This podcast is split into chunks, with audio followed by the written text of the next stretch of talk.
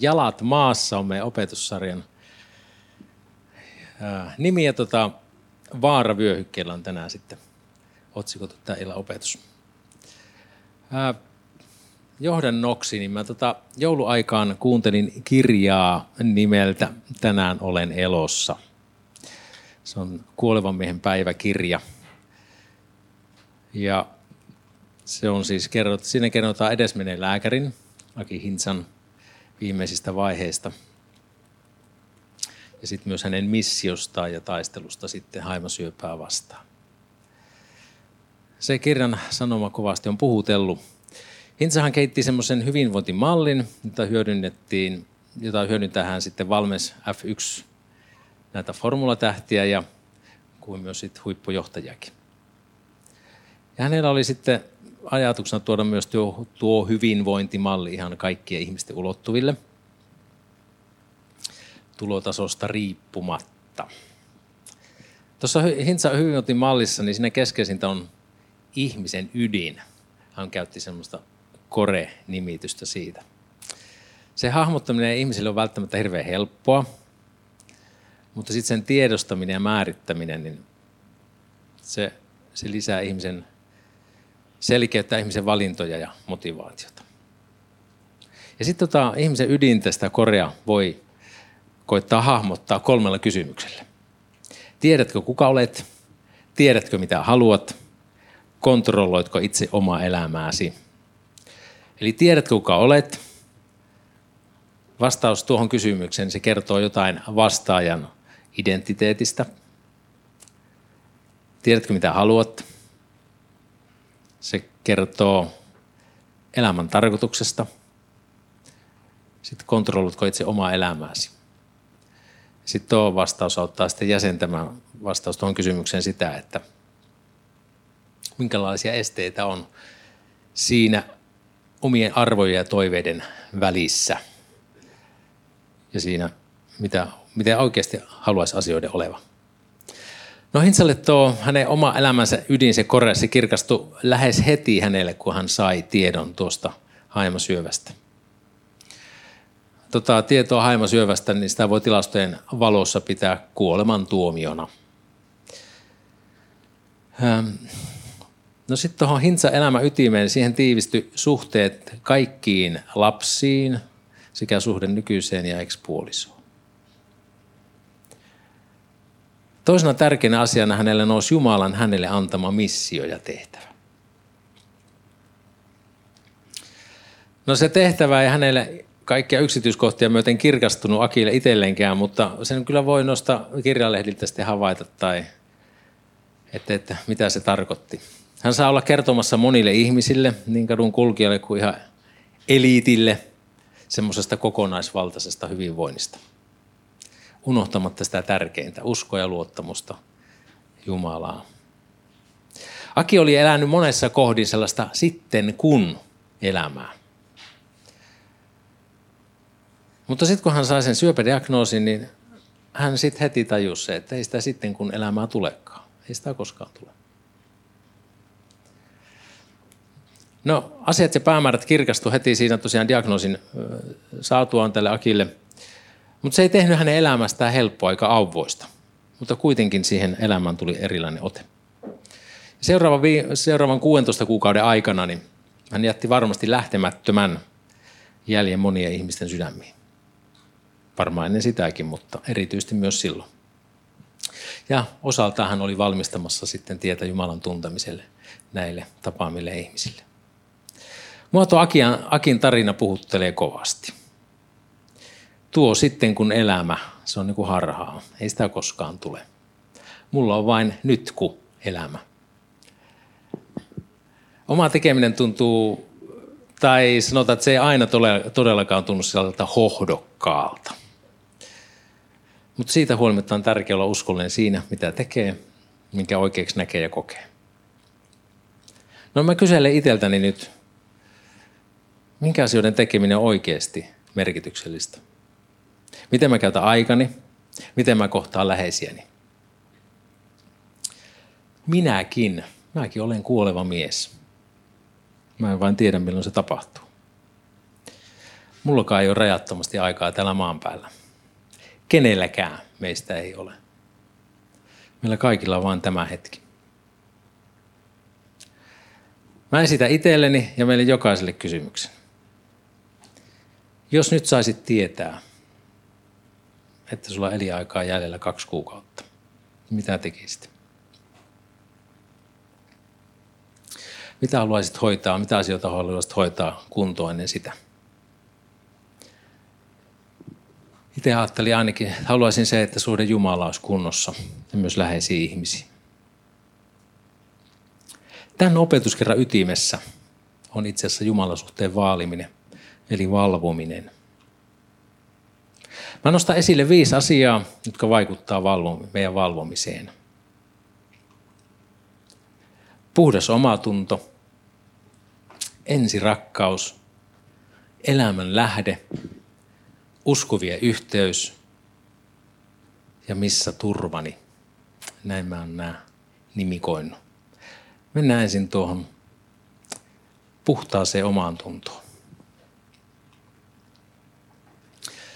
Paavali kirjoittaa Timoteukselle näin. Tämän käskyn minä annan sinun toimitettavaksesi, poikani Timoteus, aikaisempien sinusta lausuttujen ennustusten mukaisesti, että niiden nojalla taistelisit jalon taistelun. Säilyttäen uskon ja hyvän omantunnon, jonka erät ovat hyljänneet ja uskossaan haaksirikkoon joutuneet. Niitä ovat Hymeneus ja Aleksander, jotka minä olen antanut saatanan haltuun kuritettaviksi, etteivät enää pilkkaisi. Timoteus oli siis Paavalin työtoveri, voisi sanoa opetuslapsi, joka jo lapsuudestaan saakka tunsi vanhan testamentin kirjoitukset. Hän oli saanut oppinsa äidiltään ja isoäidiltään. Timoteosta oli rohkaistu Jumalan palvelemisessa, ja hänestä voi varmasti sanoa, että hän oli osoittautunut Jumalan mieheksi. Paavalin ohje Timoteukselle Jumalan miehelle, niin se oli hyvin yksinkertainen. Säilytä oma tuntosi puhtaana. Paavali mainitsee esimerkkeinä sitten taas puhtaan omantunnon hylkäämisestä Hymeneuksen ja Aleksanderin. Ja tuosta Hymeneuksesta Paavali mainitsee myöhemmin, kuinka hänen toimintansa hedelmänä monen usko oli sitten turmeltunut. Eli hyvän omantunnon hylkäämisestä seurasi oman ja toisten uskon turmeltuminen. Se toi mukana huonoja seurauksia. No kun ihminen kokee olevansa Jumalan käytössä, muulloinkin varmasti, on vaarana vauhtisokeus.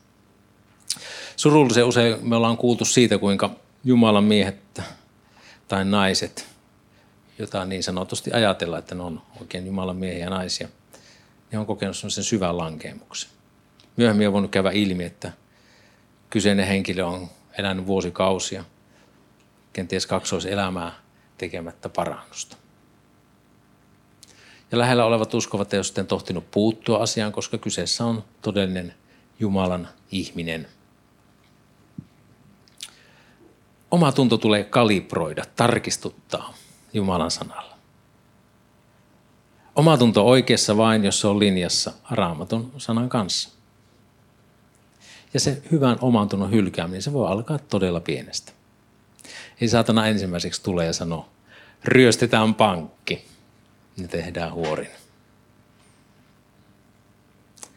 Se lähtee pienestä ajatuksesta. Onkohan Jumala todellakin sanonut? Tai ei se nyt niin tarkkaa ole. Mä olen armosta pelastettu. Me ollaan ehdottomasti armosta pelastettuja, mutta Jumalan armo ei tule kääntää irstaudeksi. Tai se ei saa olla synnin harjoittamisen verhona.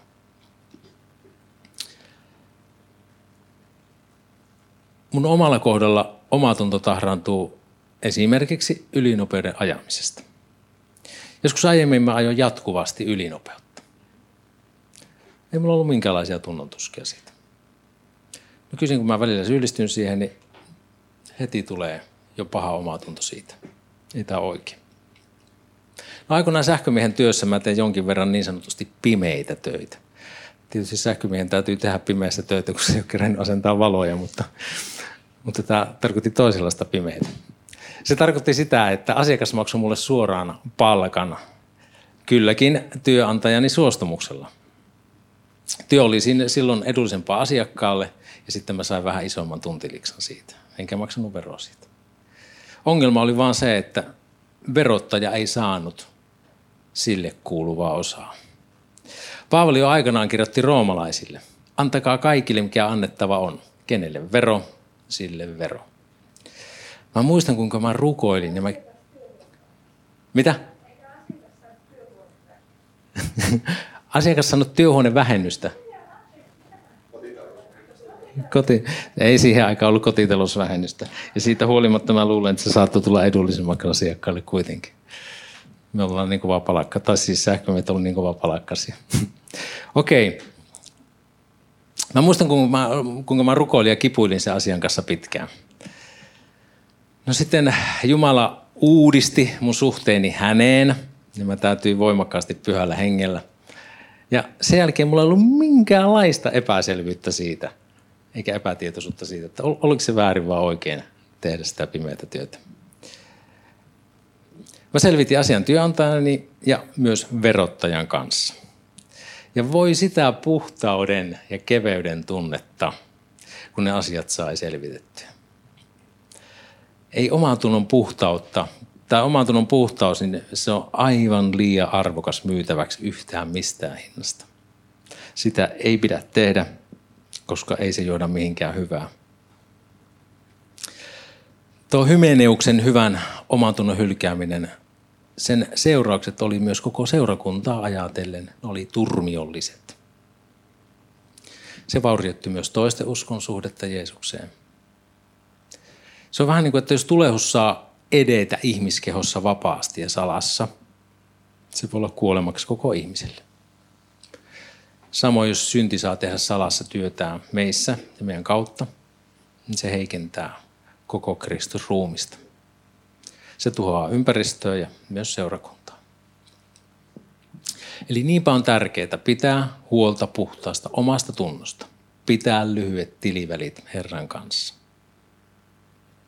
No puhtaan oman tunnon kanssa käsikädessä voisi sanoa, että kulkee ensirakkaus.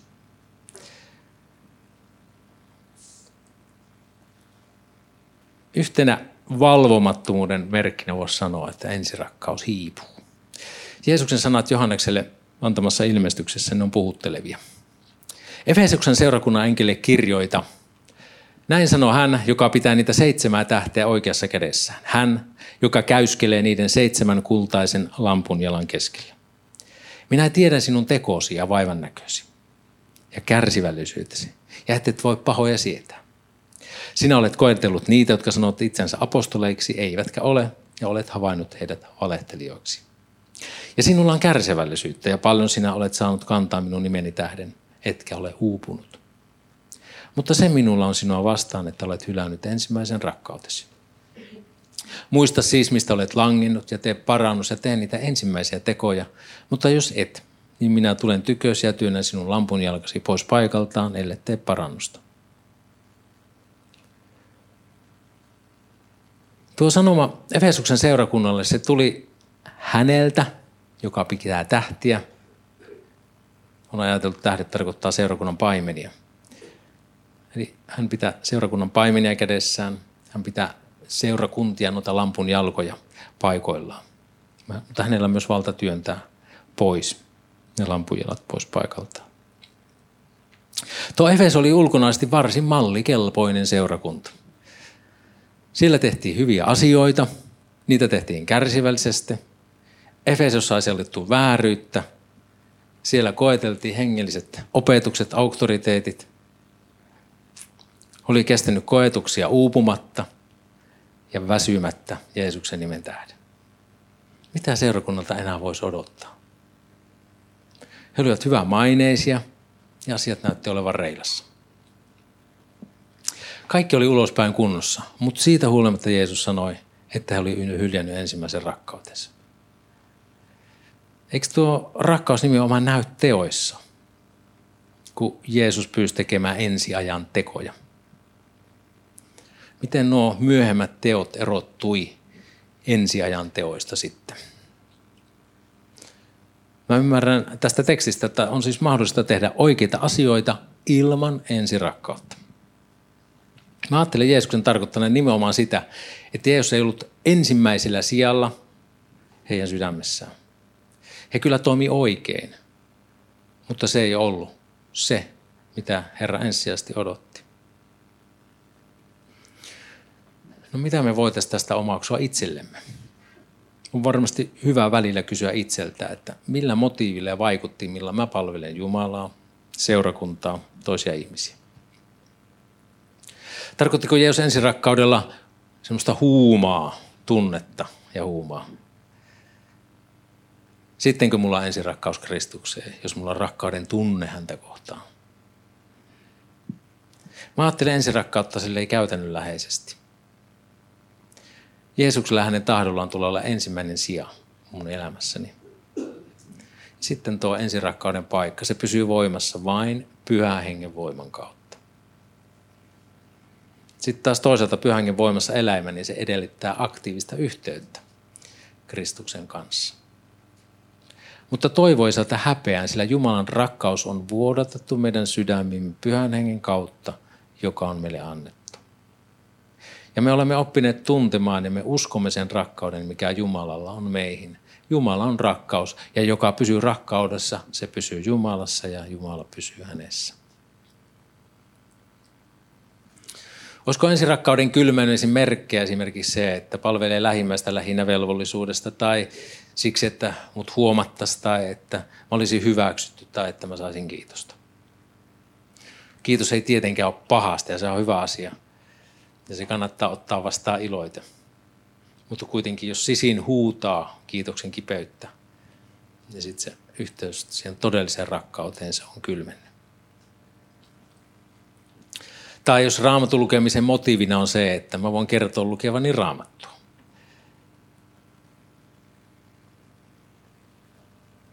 Eikä se, että mä haluan vaalia yhteyttä Jeesukseen. No, silloin joku on taas vialla. Mä voin siis tehdä oikeita asioita, mutta elämässä tärkeimmällä, sillä kuninkaan paikalla, ei välttämättä enää olekaan Kristus.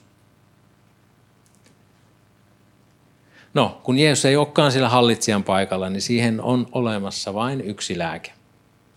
Kääntyminen hänen puoleensa, häneen, joka voi uudistaa meidän rakkautemme. Se ei ole meidän ponnistuksemme tulos, vaan se on se rehellinen asian toteaminen ja kääntyminen hänen puoleensa. Meillä on se nyt kun hetki käsillä. Jos nyt koet, että Kristus ei ole ykkösenä sydämessä, nyt on mahdollista kääntyä hänen puoleensa. Pyydetään häntä uudistamaan meidän suhteemme häneen. Pyydetään, että hän saa olla meidän elämän Herran. Mä heitän keskusteltavaksi nyt. Mitä sinä ymmärrät Jeesuksen tarkoittaneen ensirakkaudella? Tai mistä tiedän, mikä on ensirakkauteni?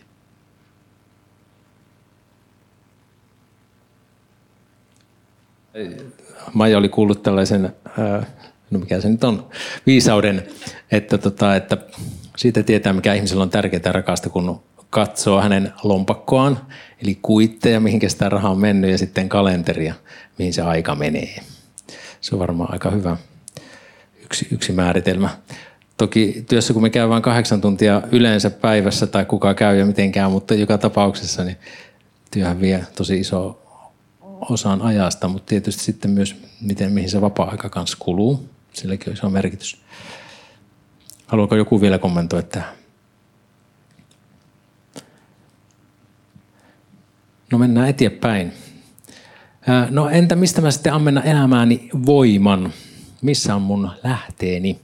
Elämän lähde. Korahlilaisten psalmi kuuluu, kaikki minun lähteeni on sinussa. Tuo on siis ihan lyhyt pätkä. Sitten Jeesuksen sanana, sanat Syykkarin kaivolla olevalle naiselle. Mutta joka juo sitä vettä, jota minä hänelle annan, ei, se ei ikinä janoa, vaan se vesi, jonka minä hänelle annan, tulee hänessä sen veden lähteeksi, joka kumpuaa iankaikkiseen elämään.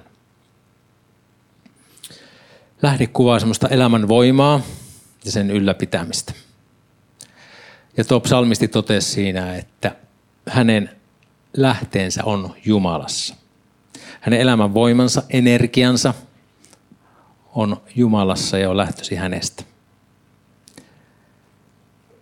Jeesuksen siellä Syykkarin kaivolla tapaama nainen, niin hän oli varmasti hakenut elämänsä hyväksyntää ja merkitystä useammankin eri miehen luota. Ja nyt sitten Jeesus sanoi hänelle, että hänen luotaan voi löytää elämän voiman ja lähtee. Ja senhän tuo nainen todella löysi. Hänen todistuksensa kautta niin monet samarialaiset usko siihen, että Jeesus on Messias. No missä on mun elämäni voima ja lähde? Mistä lähteestä mä tyydytän elämäni janon? Onko se Kristus? Onko se työ? Onko se harrastus? Onko se palvelutyö? Löytyykö se ihmissuhteista? Voiko tuoko riippuvuus semmoisen hetken lohdotuksen? Tai ravitseeko hengen ravinto niin sanotusti? Kulttuuri, elokuvat, musiikki. Kuinka tärkeä osa sillä on elämässä? No noita, mitä mä luettelin, niin okei, sillä on paljon hyviä ja hyviä lähteitä. Siinä on tietysti huonojakin lähteitä. On hyvä, että me voidaan kokea voimaantuvamme eri asioista, niin työstä, ihmissuhteista kuin harrastuksistakin. Mulla itsellä on usein mielen päällä asioita, joiden edessä mä koen sitten huolta ja murhetta. Ja mun ei ole aina helppo jättää asioita Jumalan käsiin. Ja joskus mä koitan tukahduttaa pahaa oloa katsomalla esimerkiksi jotain elokuvaa. Silloin mä voisin sanoa, että tuosta elokuvasta on tullut mulle Jumalan korvike, josta mä koitan saada helpotusta siihen pahaan olooni. No silloin kun käy näin, sitten täytyy todeta, että ei se leffa pystynyt tuomaankaan mun elämäni lohdutusta kuin vain sen hetken ajaksen unohduksen. Ja sitten sen jälkeen se olotila on entistä huonompi. No onneksi tuolloinkin voi morkkiksessa sitten kääntyä Jumalan puoleen. Eikä tarvii jäädä syytösten ja sen huonommuuden valtaa, että miksi nyt valitsin näin. Kuulkaa kaikki janoavaiset, tulkaa veden ääreen, tekin jolla ei ole rahaa, tulkaa, ostakaa ja syökää, tulkaa, ostakaa ilman rahatta, ilman hinnatta, viiniä ja maitoa. Miksi annatte rahan siitä, mikä ei ole leipää, ja työnne ansion siitä, mikä ei ravitse? Kuulkaa minua, niin saatte syödä hyvää, ja teidän sielunne virvoittuu lihavuuden ääressä. Kallistakaa korvanne ja tulkaa minun tyköni, kuulkaa, niin teidän sielunne saa elää, ja minä teen teidän kanssanne iankaikkisen liiton, annan lujat Daavidin armot. Helposti me satsataan asioihin, jotka ei oikeasti ravitse meitä. Ja lopulta Kristus on ainoa, joka voi täyttää meidän elämän janon ja nälän. Hän on se lähde, jota juomalla me ei enää janota. Keskustelu Jeesuksen kanssa rukoillen ja myös Raamattua lukien, niin se antaa meille elämän voimaa. No tuossa valvomisen kannalta tärkeäksi asioiksi mä olen listannut neljänneksi uskovien yhteyden. Millainen yhteys mulla on toisiin uskoviin? Hebrealaiskirjeen kirjoittaja antaa kehotuksen, jonka tarkoitus on rohkaista ja varjella uskovia. Ja olennaisena osana siinä on yhteys toisiin uskoviin. Pitääkäämme huolta toisistamme rohkaisuksi rakkauteen ja hyviin tekoihin. Älkäämme jättäkö yhteistä kokoontumistamme niin kuin muutamien on tapana, vaan kehottakaamme toisiamme entistäkin enemmän, kun näette tuon päivän lähestyvän. Mikä on tuon kohdan mukaan seurakunnan kokoontumisen tarkoitus? Sen tarkoitus, että me pidetään huolta toisistamme. Sen tarkoitus on rohkaista rakastamaan. Sen tarkoitus on rohkaista tekemään hyviä tekoja. Sen tarkoitus on antaa kehotusta, kannustaa, jaksamaan ihan perille asti. Tuossa jakeessa viitataan tuon päivän lähestymiseen. Mä ymmärrän sen viittaavan siihen hetkeen, kunnes Jumalan vihollinen lopullisesti alistetaan ja Jumalan valtakunta tulee voimassaan. Se, se on tuolla kolmannessa tuosta jakeessa edellä kerrottu. No, tämä aika se on erityisesti haastanut nyt yhteyden vaalimista, niin kuin jo yksistään tämä meidän sessiokin pitää rajoittaa. No on ollut helppo jäädä syrjään ja monen kohdalla kirkkotie on sitten päässyt ruohottumaan. On ollut niin sanotusti hyvä syy jäädä pois yhteydestä. Mutta uskovia aito kohtaaminen ja yhteys, niin se on olennainen osa kristittyjen elämää ja valvomista. Jos yhteys jää vajaaksi tai sitä ei ole lainkaan, niin silloin me ollaan vaaravyöhykkeellä. Eli vaalitaan uskovia yhteyttä, ei jäädä yksin. Rohkaistaan toisiamme ja ollaan yhteydessä myös heihin, jotka ovat jääneet syrjään. Se ei tarkoita, että meidän tarvitse olla kaikki yhteydessä, vaan vaikka se yksikin henkilö, johon voi olla yhteydessä. Ja sitten vielä viides ja viimeinen kohta, joka kannattaa pohtia valvomiseen liittyen. Missä on mun elämäni syvin turva? Mihin mä turvaan? Joka korkeimman suojassa istuu ja kaikki valtian varjossa yöpyy, se sanoo, Herra on minun turvani ja linnani. Hän on minun Jumalani, johon minä turvaan. Sillä hän päästää sinut linnustajan paulasta, turmiollista rutosta.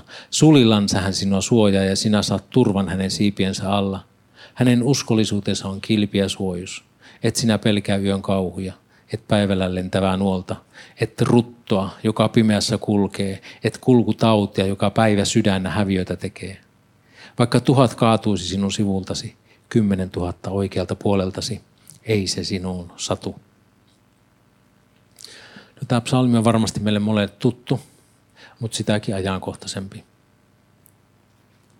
Jumala on turvaava, saa pelottomuuden pimeää ja varkata vastaan.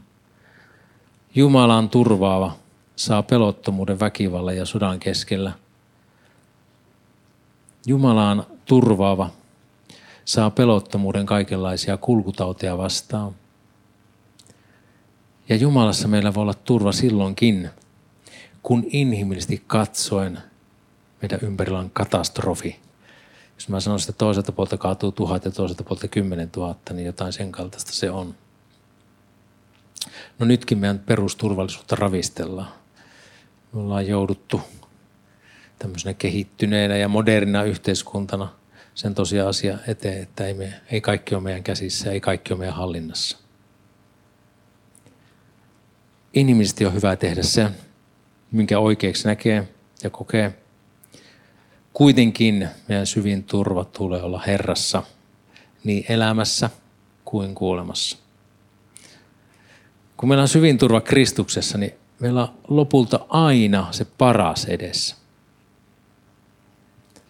Silloinkin, vaikka me, meidän keho kuolee. Ja vastaavasti, jos syvin turva on Kristuksen ulkopuolella, niin silloin meillä ei ole todellista turvaa. Ja meidän rauhammekin perustuu vain ja ainoastaan valheeseen. Eli vielä kertauksena, omaa valvomista on hyvä pohtia seuraavista näkökulmista. Vaalinko puhdasta omaa tuntoa? Mikä tai mikä mun elämässä on ensimmäisellä sijalla? Kuka tai mikä on ensirakkauteni? Mistä mä ammennan elämäni voimaa? Missä on mun elämäni lähde? Onko mulla sellainen uskovien yhteys, jossa mä saan rohkaisua ja missä mä annan rohkaisua? Ja missä on mun syvin turvani? Onko se pankkitilissä, tieteessä, teologiassa? Ei teologiassa, vaan teknologiassa. Vai Jumalan siipien alla? Rukoillaan yhdessä. Kiitos rakas taivainen Isä siitä, että me saadaan olla tässä hetkessä. Varjele meidän sydän ja mieli ja ajatukset sinussa. Kiitosta parasta, mitä meidän elämässä voi olla, on se, että sä oot meidän elämä Herra ja oot sillä ykköspaikalla meidän elämässä. Kiitos siitä, että tässäkin ajassa, Herra, ja tässä ja tässä jos missä, niin Herra, sä kutsut Herra lähellesi ja yhteyteesi ja valvomaan ja, ja olemaan hereillä. Auta, että tämä aika ei puuduta ja uneta meitä uneen, vaan Herra, että me voitaisiin nähdä, Herra, ymmärtää sun tahtos ja nähdä ja kokemus sun rakkautesi uudella ja tuoreella tavalla. Herra, pyydetään sitä, että saat uudistaa meidän sydämemme, Herra. Uudista, Herra, meidän yhteys, Herra, sinun, Herra, tänään, Herra. Jos on jotain tai mitä meidän ja sun välissä, Herra, pyydetään sitä, että saat uudistaa meidän sydämemme ja suhteemme sinuun. Ja kiitos sun veressä on tänäänkin voima kaikkien syntiä ja saastaisuutta vastaan ja me saadaan kääntyä sun puoleesi. Jää siunaamaan ihan jokaista meistä, niin tämä ilta kuin tulevat päivät ja tulevat viikot, Herra. Kiitos, että jäät siunaamaan ja olet meidän kanssamme Isä Jeesuksen nimessä. Amen.